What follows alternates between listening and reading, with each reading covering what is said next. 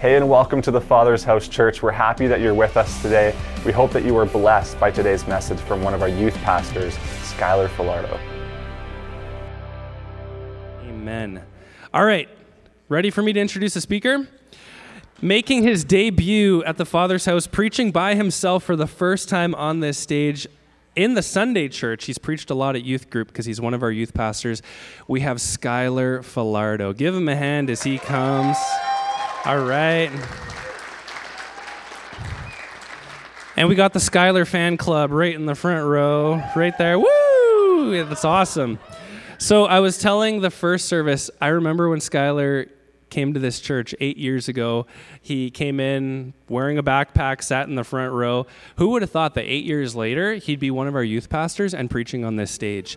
And so that's that's amazing. That is awesome. And so bless you, Skylar. Just enjoy the Holy Spirit's presence, and I'm gonna let you go for it right now. All right. Good morning, church. Oh, morning. Um, for those of you who don't know me, as Pastor Pierce said, I am Skylar. I am one of our youth pastors alongside Pastor Mitch and Pastor Cole. And as well, I work here full time as our facility maintenance or manager. So I work alongside a strong team of volunteers who help make sure this building is maintained, is clean, and is ready for you all to use in your various activities that we do throughout the week. So, we have been going through the book of Acts for the past few months, and today's message is coming from Acts 16. And specifically, I want to talk about something that God has been placing on my heart for the past probably about month, month and a half, and I've really been able to process through it through writing this message. You know, church, our lives are governed by the relationships we hold. For many of us in the room, the primary relationships we have would be our relationship with God, our relationship with our families and our friends. But there's one relationship that I don't think we give enough attention to, and that is our relationship as a church family. Do you know that when we gather here on a Sunday, when we gather in our care groups, when we gather together, we are actually coming together as a family of believers? We are here to support one another, to care for one another, and just lift each other up. You know, when we invite people to church, we aren't just inviting them into a Sunday message or worship, but we're actually inviting them into a family and into a home. And not just any family, but the eternal family of God. When we open ourselves up to seeing each person in this room as a member of our family, as someone we care about and want to see lifted up, growing in discipleship, we begin to realize that our actions now affect the people around us in more ways than we realize. You know, when I was in my first year of university, I took a psychology course. And this, in this course, we were talking about the biggest epidemic facing many age categories in our society today. And that epidemic is that of loneliness. How many of you know, church, that there are many people out in our society today who are feeling exceptionally lonely? Despite the many opportunities we have to come closer together through social media, rapid transportation, and the many opportunities we have to come into contact with one another, we've actually never been lonelier. Scientists say we will influence, not just come into contact with, but actually influence, on average, around 80,000 unique people in our lifetimes. So we're coming into contact, we're engaging with people, and yet we still feel lonely. Yet, after talking about this, we had a time to share ideas of what helped us as students to cope with loneliness.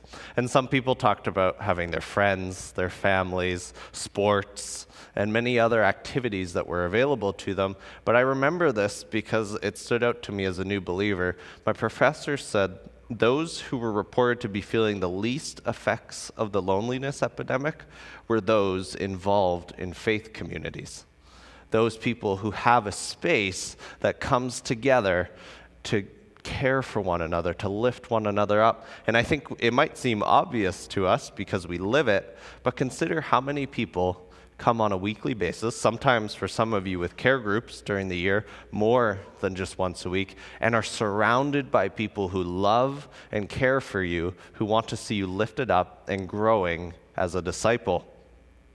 And I think that's an important thing, church. We have amazing care groups in our church. How many of you have been a part of a care group in our church before? Just a show of hands. Yeah, many of you. Yeah, it is incredible. And every Tuesday night here at the church, up until I believe last week, we've had two care groups coming together and participating in fellowship here in the church. One of them is our young adults group, which I have the privilege of participating in. And the other, and the one I want to focus on, is our 50 plus ministry led by Dale and Monica Warner.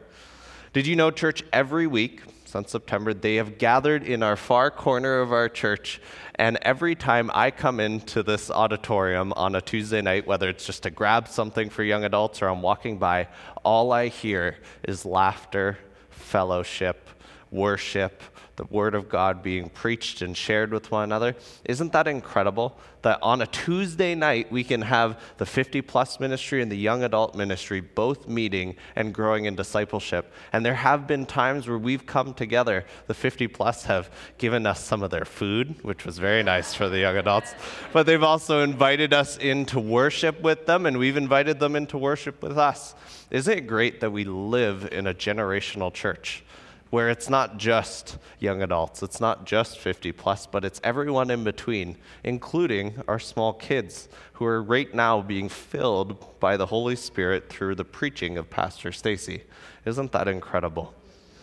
This is why this message is all about relationships, because I think it's incredibly important that we realize, as we will in Acts 16 today, one of our greatest tools for transformation and sharing the gospel is the ability we have to form deep and meaningful connections with people in our families, this church, and out in our community. Through those connections, we are able to bring God's kingdom and the opportunity for Jesus to work in the hearts of those who surround us. When we have strong relationship with people, we are giving them the chance to come to know who Jesus is because we are examples to them in their life.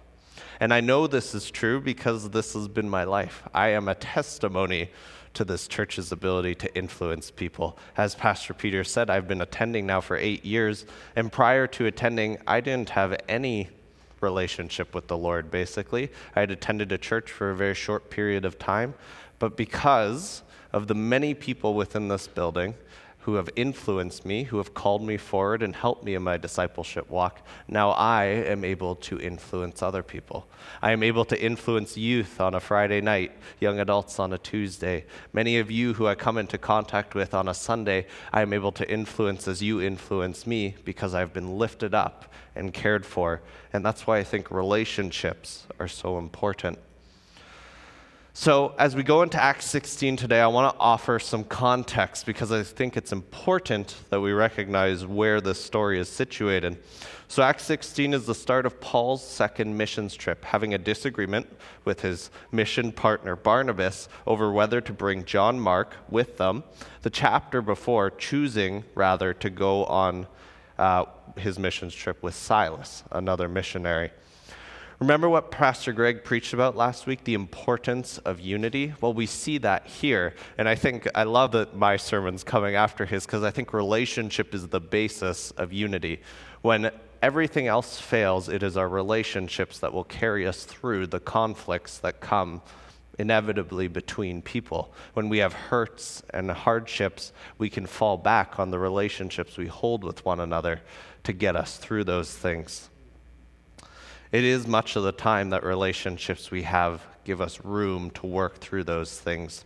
And we see in our chapter at the start of the second missions trip, we see Paul recruiting Timothy, the same Timothy he would later on write letters to in the books of 1st and 2nd Timothy. We see Paul and his companions trying to discern where to go to share the gospel. Verses 6 to 10 say, Paul and his companions traveled through the region of Phrygia and Galatia having been kept by the Holy Spirit from preaching the word in the province of Asia. When they came to the border of Mysia, they tried to enter Bithynia, but the Spirit of Jesus would not allow them to. So they passed by Mysia and went down to Troas. During the night, Paul had a vision of Macedo- a man of Macedonia standing and begging him, Come over to Macedonia and help us. After Paul had seen the vision, we got ready at once to leave for Macedonia, concluding that God had called us to preach the gospel to him. What a powerful example, church, of God's will before our will. We see here Paul and co, they wanted to do good. They wanted to share the gospel. And God wasn't saying that that wasn't good, but rather he was saying, I have a purpose for you. I have a place for you. And you need to be willing to open yourself up to hear what it is that I want to speak to you. Because I think when it comes to the relationships with both those within our immediate family church family and out in our community, we need to be able to recognize that the most important thing is that we are consistently seeking God first and foremost in our life. Because when we consistently seek God, we are able to recognize that every other relationship, the ones we hold with our friends, our families, and the people around us, even those out in our community, are shaped by the one we hold with Jesus are shaped by the discipleship journey we continue to grow in by getting to know Jesus better. So, continuing from there, we see Paul and his companions travel towards Macedonia. From Troas, we put out to sea and sailed straight for Samothrace, and the next day we went on to Neapolis. From there, we traveled to Philippi, a Roman colony in the leading city of that district of Macedonia, and we stayed there several days. Now, if you recognize the name Philippi, it's probably because you've read the book of Philippians. This is the place that that church would be founded in, and Paul would later write letters to. We continued to read. On the Sabbath, we went outside the city gate to the river, where we expected to find a place of prayer we sat down and began to speak to the woman who had gathered there. One of those listening was a woman from the city of Thyatira named Lydia, a dealer in purple cloth. She was a worshiper of God. The Lord opened her heart to respond to Paul's message. When she and the members of her household were baptized, she invited us to her home. If you consider me a believer in the Lord, she said, come and stay at my house. You know, the scripture demonstrates many of the most important parts of relationship building in the kingdom, but I also think it shows us what all of us really want in our heart, which is those around us, those closest to us, to come to know God. Those who don't have a relationship with Him yet, but rather we are able to influence them and come into their lives and shape the direction of their life by pointing them towards Jesus. Now, the person at the center of the story is Lydia of Thyatira.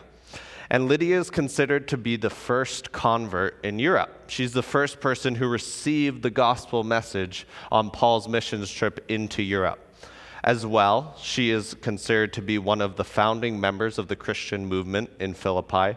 She was almost certainly wealthy, as she was a dealer in purple cloth, which was exclusively held by social elites of the day. So, if you had purple clothing, the dye that would make up purple clothing, you were probably quite wealthy. And as she was selling it, she had connections to the social elite.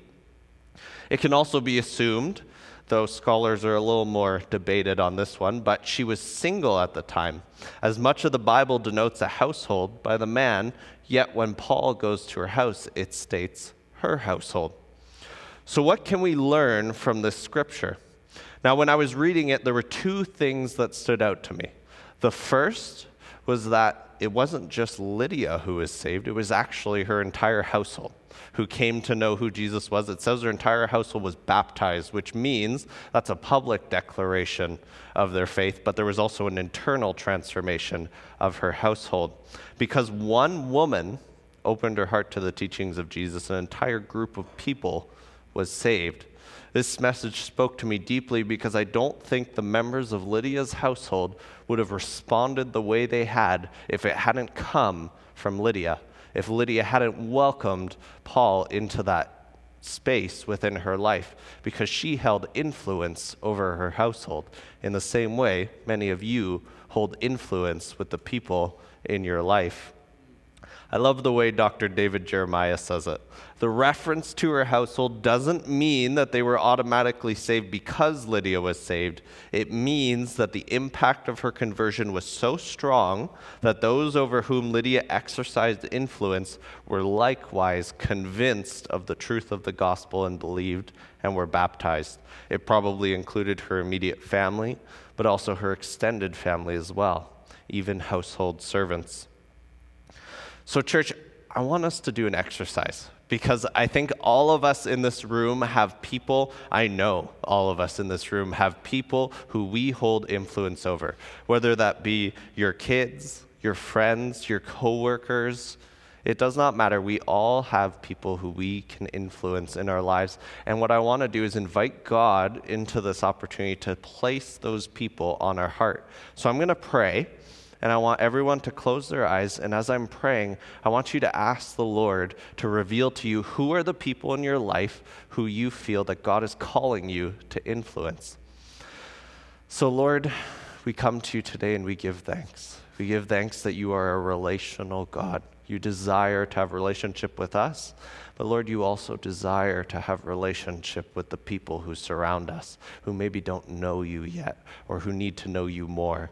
And God, I pray that as we go into this time, Lord, you would put on our hearts the people that we need to speak into, the people who you have given us influence over, a position, a relationship of authority, or just importance in their life, so that we might be able to speak into their life and point them towards you, Jesus, to be a glimpse of the kingdom in their life. So we give thanks, Lord, for this. In your name we pray. Amen. Now, I think it's important that we ask ourselves, church, that person that God put in your heart, and if He didn't, that's okay. There are people in your life who need to hear the gospel, and the Lord will reveal those people. But that person that you're feeling that God put there, am I cultivating good relationships with them? So that when the opportunity arises, when, as we see in the case of Lydia, the Lord opened her heart to respond to Paul's message, that your relationship with them would be enough to steer them towards the kingdom. We don't change hearts, church. That is the Lord's job. But what we can do is help shape them and bring them closer. We can give them glimpses of the kingdom when they look at us, they can see, despite maybe we're facing the same economic struggles, we're facing the same challenges, but we are facing them with a joy that doesn't make sense to someone who doesn't know Jesus, who doesn't live in the kingdom. And they start to ask questions and they start to open up. You know, that's how I came to know who Jesus was. It was my girlfriend at the time invited me out to church, and everyone around me was just so incredibly moved by the Spirit. And I asked myself, what do they have that I don't have? And I think it's an important thing that we are representatives of the kingdom. For some people, we are the only gospel they will ever read, ever see. And we need to hold that responsibility firmly in us and recognize that we need to be willing to go out and speak into our community and into the people in our lives who need to hear that message. You know, it's perhaps one of my biggest mistakes when I first came to know Jesus was I tried to share the gospel with my mom, dad, and sister. And this was little 17 year old Skylar living in his parents' basement. And uh, he decided that the best way to share the gospel was to pretty much just go up to my parents and just start preaching. Just start being like, you need to repent. You guys got to figure it out. Like, I've received this, so now you got to receive it. It didn't go over well, church. my parents, being very mature and loving of me, pulled me aside and said, You know, we respect that you believe what you believe now and that you're going on this journey, but we aren't going to believe the same things that you are. And that broke me a little bit, church, because I was like, man, I really want them to receive what I have received. But I also recognized I made a mistake there because instead of considering or caring about how they would receive the message, all I wanted to do was share it. I didn't give them the opportunity to watch my life develop, to see me develop as a disciple, and to catch glimpses of the kingdom.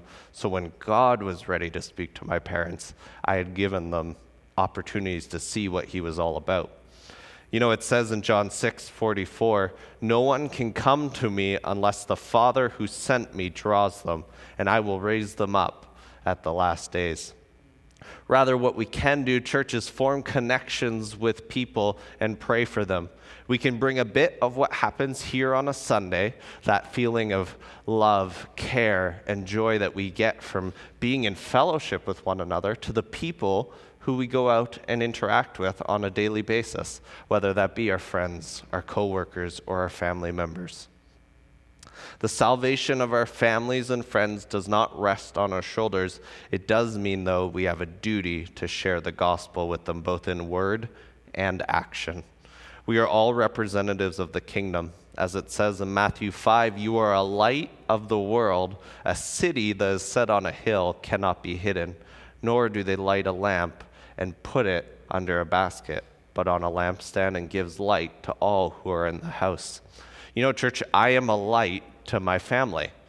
They don't know the Lord, they don't have a relationship with Him, but by me consistently going over there, and I do every Sunday night, I go over to my parents' place and we have dinner together and we talk about the week and we engage with one another, and I love it because I love my parents. But I am a light to them in those times because I get to show them what the kingdom is all about. I can speak life into them, even if I'm not directly quoting the gospel. So, what does it look like to be a representative? The answer to that question is the response that Lydia has to her salvation and subsequent baptism. She tells Paul, If you consider me a believer in the Lord, she said, come and stay at my house. Not only did she receive salvation that day, but she began to grow in her discipleship, seeking to do good for the kingdom with what God had given her. She was wealthy, she had resources, and now that she had received the greatest gift that could be given to her, she wanted to give to those around her. She wanted to be of service to the kingdom. How many of you know if we all used what God was giving to us to the full extent of what He is calling us to, this church would be overflowing with people. And I know that we are. I know we are doing our best to seek out and bring people in.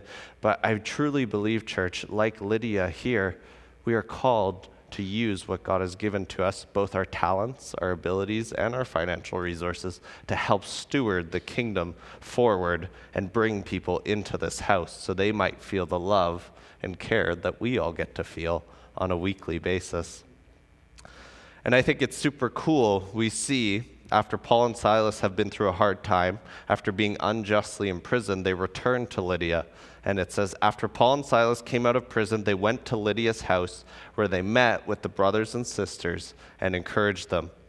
Lydia wasn't just welcoming Paul and Silas back into her house, but this was actually the gathering place for the infant church of Philippi. This is the church that would eventually be addressed by Paul in the letters. And, church, when I was studying the scripture, I ended up going down a bit of a rabbit hole into what happened to the church of Philippi after the gospel, after we no longer hear about it. And what you guys will hear is the church in Philippi actually lasted till about the 6th century AD. They had hundreds upon thousands of people coming through Philippi to attend this church, to see it, and taking pilgrimage to Philippi that city actually became a rival to Constantinople, the uh, capital of the Roman Empire at the time, in terms of relevance to Christianity. So one person gave her heart to the Lord and used what God had given her faithfully. And through the relationships that were developed there, that church grew across six centuries and eventually became one of the largest churches in the Roman Empire. Isn't that a crazy, church? Imagine what we could do if each one of us responded in the same way Lydia. Imagine how much we could accomplish if we were responding in that way. You know, this church has been my home for about eight years, like Pastor Peter was saying. From when I first walked in the doors of La Maison, our old church office, to attend youth group, to now, where I am up here preaching to you all you have all been like my second family. You have been the people I come to when I have questions, the people I rely on when I'm going through a difficult time. And much like my nuclear family, you are the ones that I enjoy spending time with. You know, I've been blessed by so many people in this church as they have affected my personal journey, my discipleship journey, maturing as a man and as a believer. And I want to mention a few people here today. And some have moved on from here, but many are still with us in this building today. One of those is my fellow youth pastor, Mitchell Fraser.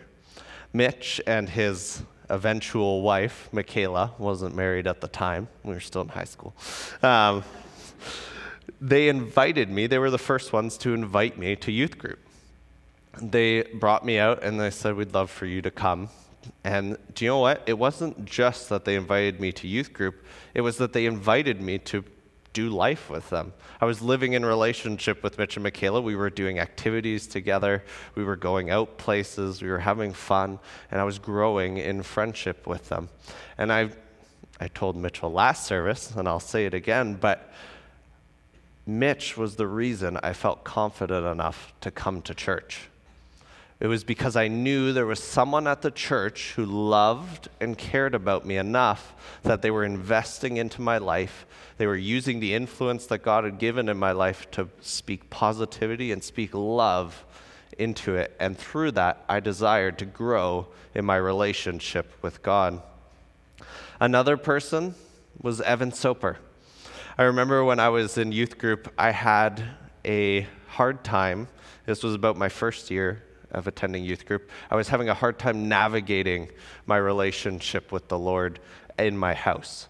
I was having a hard time figuring out how to work through that. And I remember Evan, he was my youth leader, and he wrapped his arm around me. He brought me outside the church office, and we spent the next hour just walking around the church, and he listened to me as I poured my heart out to him. And just that conversation was enough to leave me with a sense of peace and just feeling so loved and cared for.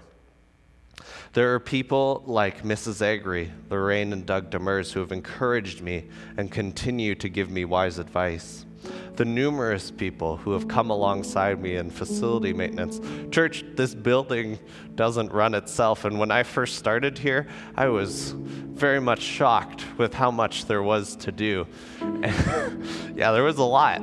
And it was because of the many people, the people like Rick LaMontagne, Rudy Boise, Daryl Wolfram, Robert Provost. I know you're here today. You know, there's people like that who have come alongside me, helped me, lift me up, and cared for me. You know, a good example of a church family coming alongside one another to support, and one that I forgot about in the first service, but this Friday, we were going out to an amazing uh, we were going to Millennium Place with the youth group. We were going to go swimming and have an awesome time. And what ended up happening was is our bus broke down. We were it, we pulled it around front and it started fine, and then we went out to load up the kids, and the bus was dead would not start. And immediately, Robert Provost, and another father from our youth ministry, was out there under the bus working on it and getting it to be fixed. And they were able to get it fixed. And even though we didn't trust the bus to take us to Millennium Place, so we got a new one, but just that surrounding of people coming around, like how amazing is that? That that night we had 35 kids ready to go Millennium Place, and two people from our church came alongside and just desired to lift up our youth ministry and support us as we were going through a tough time. That is what church is all about. People coming together, pointed in the same direction of following Jesus, but we're doing so together. We're growing in discipleship and relationship together.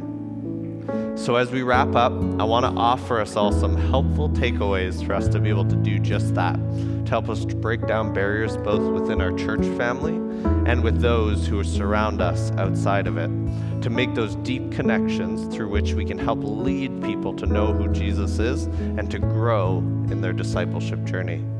So, number one, pray for those around you. We've already practiced this first one, so you guys are on a roll. But do not underestimate the power of prayer in helping you form relationship with other people. And don't just pray that they come to know God, but pray that they would continue to grow in discipleship. Salvation is not the end, but rather the beginning of their journey, and we want to call people forward in that. Pray that God would give you strength and patience and wisdom as you navigate the many challenges that can sometimes come in needing to maintain a fruitful relationship with one another. Pray for those who you feel the Lord is calling you to speak into, and pray that He would open their hearts so that they are ready to receive the message that we all want to share with them. Secondly, be sincere in your intent. If I've learned one thing from being in youth ministry for the past seven years, is that teenagers like when you're sincere. And if you aren't sincere with them, if you don't have a genuine desire to get to know them and care for them, then they are going to shut you out because they can sense that and they know that. And I remember one time when I was in youth ministry, there was a young man who came in and he wanted to talk about his dirt bike. He loved his dirt bike. It was like the thing that was the biggest uh, thing going on in his life at that time. And I know nothing about dirt bikes. I have no interest in dirt bikes. But I sat and listened to him talk about every component, every piece of that engine for about an hour and a half. And we just sat there and chatted about it. And you know what? Through that conversation, I now have more permission to speak into his life than any sermon that I've ever preached because I gave him my attention, I cared about him, and while I wasn't interested in the dirt bike, I was interested in him, and I wanted to grow in relationship with him. And even to this day, whenever I see him as he's gotten older, his toys have gotten a bit more expensive. He talks to me about his cars and his snowmobiles and his quads and all the different things that he works with. But to this day, I'm still able to speak into his life as he's transitioning now into becoming a young adult in the next few years. Sometimes an action as simple as going to do something with them can be enough.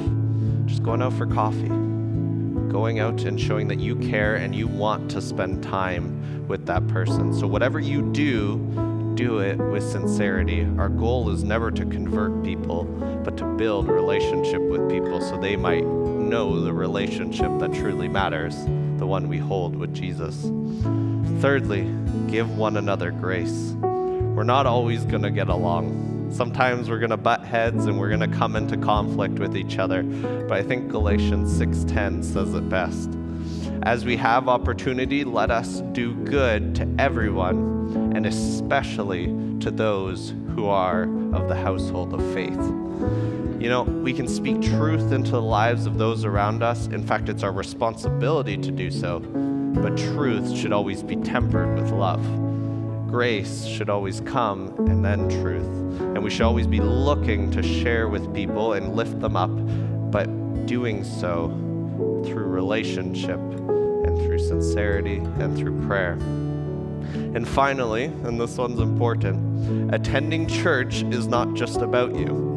It's not just for the benefit of you. Attending church is actually for the benefit of other people. We can read and pray our Bibles on our own, but when we attend church, we are coming together as a group of believers to fellowship, worship, and engage with the Word as with one another.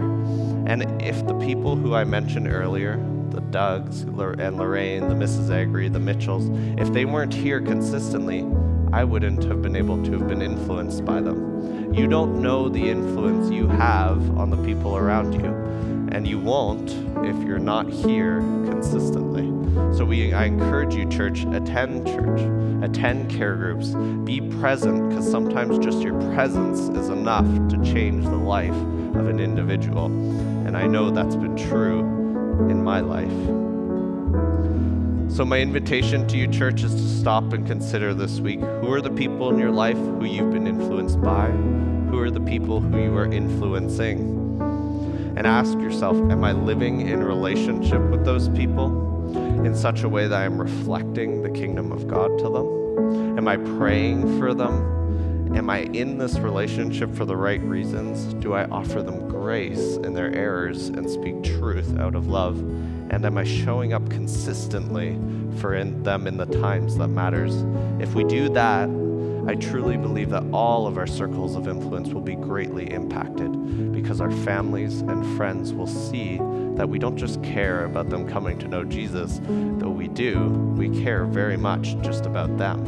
And we want them to feel that love, care, and compassion that we get to feel on a Sunday morning.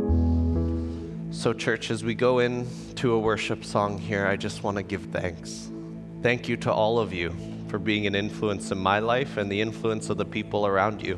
We are a generational church, and it is a blessing that we are able to come together small children, teens, young adults, parents, grandparents, uncles, aunts, it does not matter. We are here to celebrate and care for one another. And I encourage you to look out into your spheres of influence this week and ask yourself, where does God need to come into the midst of these things? Where can I invite God in through the relationships I have with people? Thanks for joining us today. If you want more information, please visit our website, tfhchurch.ca, and we'll see you next week.